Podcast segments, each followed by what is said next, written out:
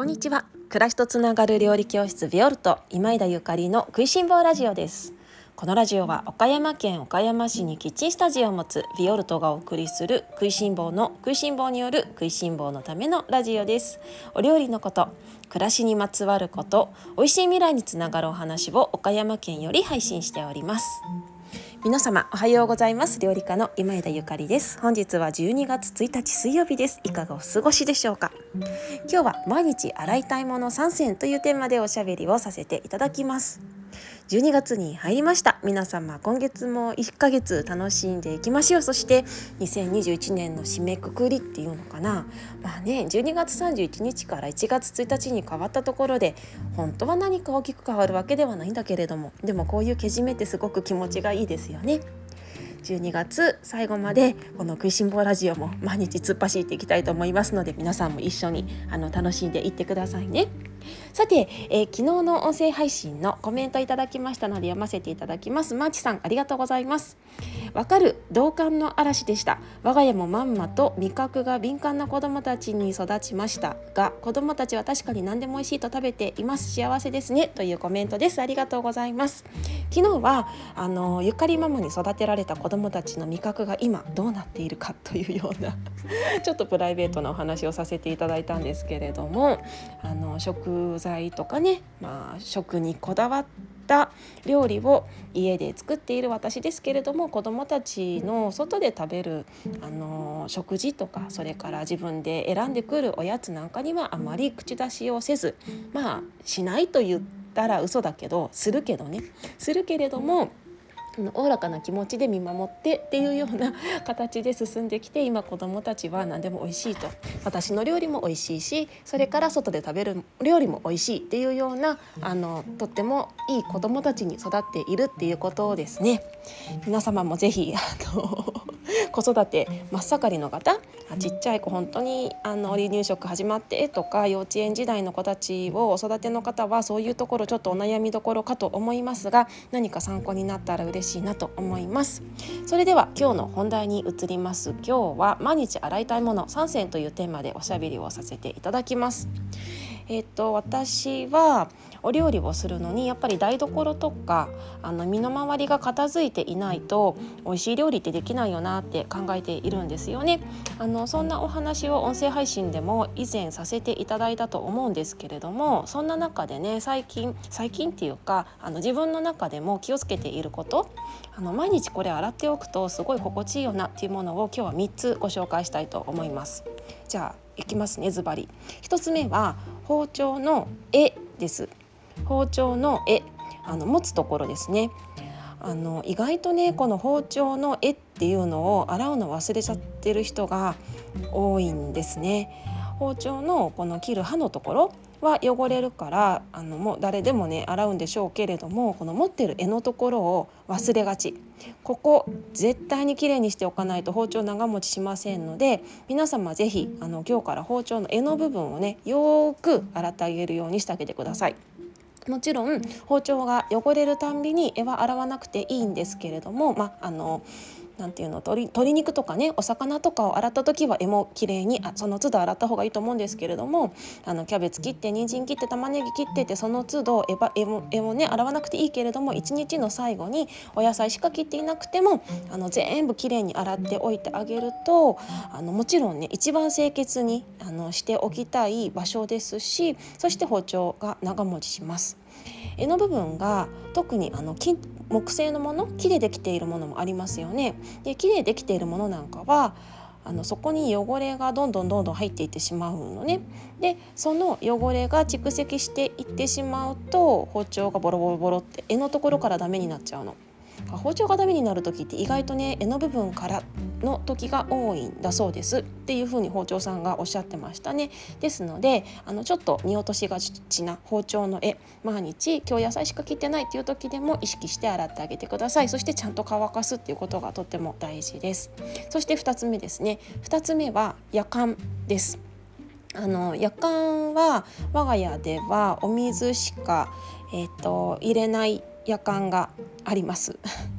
あの麦茶とかをね作られる夜間に入れて麦茶とかグツグツ作られる方もいらっしゃるかもしれないんですけれども我が家の夜間はちょっとあのお高い高級夜間でちょっと値段を言うとみんなびっくりしちゃうぐらいの夜間なので今日はその話はやめておきますけれども中をねあの洗わないというかもうお湯専用お水専用の夜間をステンレスのものを持っています。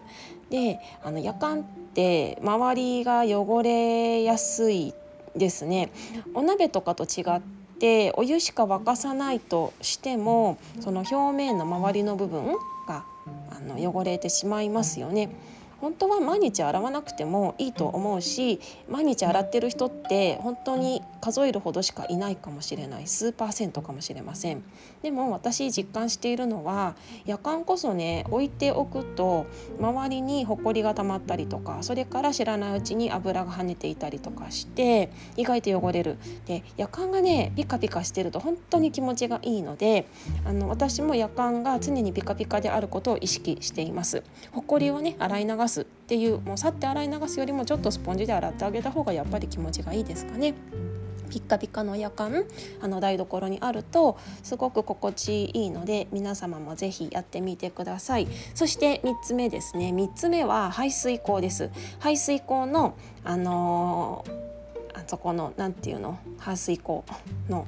何て言うんですかね？あの網みたいなところ。あそこすごい汚れやすいですよね。でもう掃除しないともうほんと触りたくないっていうような汚れが溜まってうんちょっと思い浮かべるだけでも嫌だわっていう方もいらっしゃるかもしれないですけれどもそだからこそねあの汚れやすいところこそ毎日洗ってあげるととっても気持ちがいいです。毎日洗ってればもちろん汚れなんかたまらないのね。ぬるぬるとかぬめぬめとかしてきませんのであのたわしとかスポンジとかであの心地よく洗っていただけるといいなと思います。だからそうなってくると12月の最後にお掃除とかもねもうそんなに大変じゃないですよね。今日は、えー、毎日洗いたいもの台所の中で3つご紹介いたしました。包丁の絵とそれから夜間とそれから排水口です。ドキッとされた方もいらっしゃいますでしょうか？とはいえ 私もあの仕事が忙しくなってくるとあらららららという感じでもう全然ねもう自分の中でもモヤモヤモヤというような台所になってしまうこともあるんだけれどもこの3つはあの意識してでこの3つが綺麗だとすごく心地いいなと思っています。他にもね言い出せ言い出し始めたらキリがないですけどね五徳とかねそれからトースターの中とかも意外と汚れやすいし魚焼きグリルの中とかねコンロのあの周りとかねまあそういうところもいつも気持ちいいといいですね。お料理の後にあの軽く拭けるようなあの習慣がつくときっと毎日台所に立つのが気持ちいいのではないかなと思います皆様ぜひこの12月のお掃除の時期だからこそお掃除しなくてもね済むような台所であれたらいいですね。えっと今月ですね皆様にいろいろご案内がたくさんありまして、えっと、今日は一つ順番にねいっぺんにお知らせしてしまうともうちょっとごちゃごちゃになってしまいますので今日は一つあのビオルトの12月のお知らせさせていただこうと思います。えっと12月19日の日曜日オープンキッチンを開催します。えー、料理教室ビオルトはお料理を皆様と一緒に楽しむっていう時間プラス、えー、私が愛用している商品を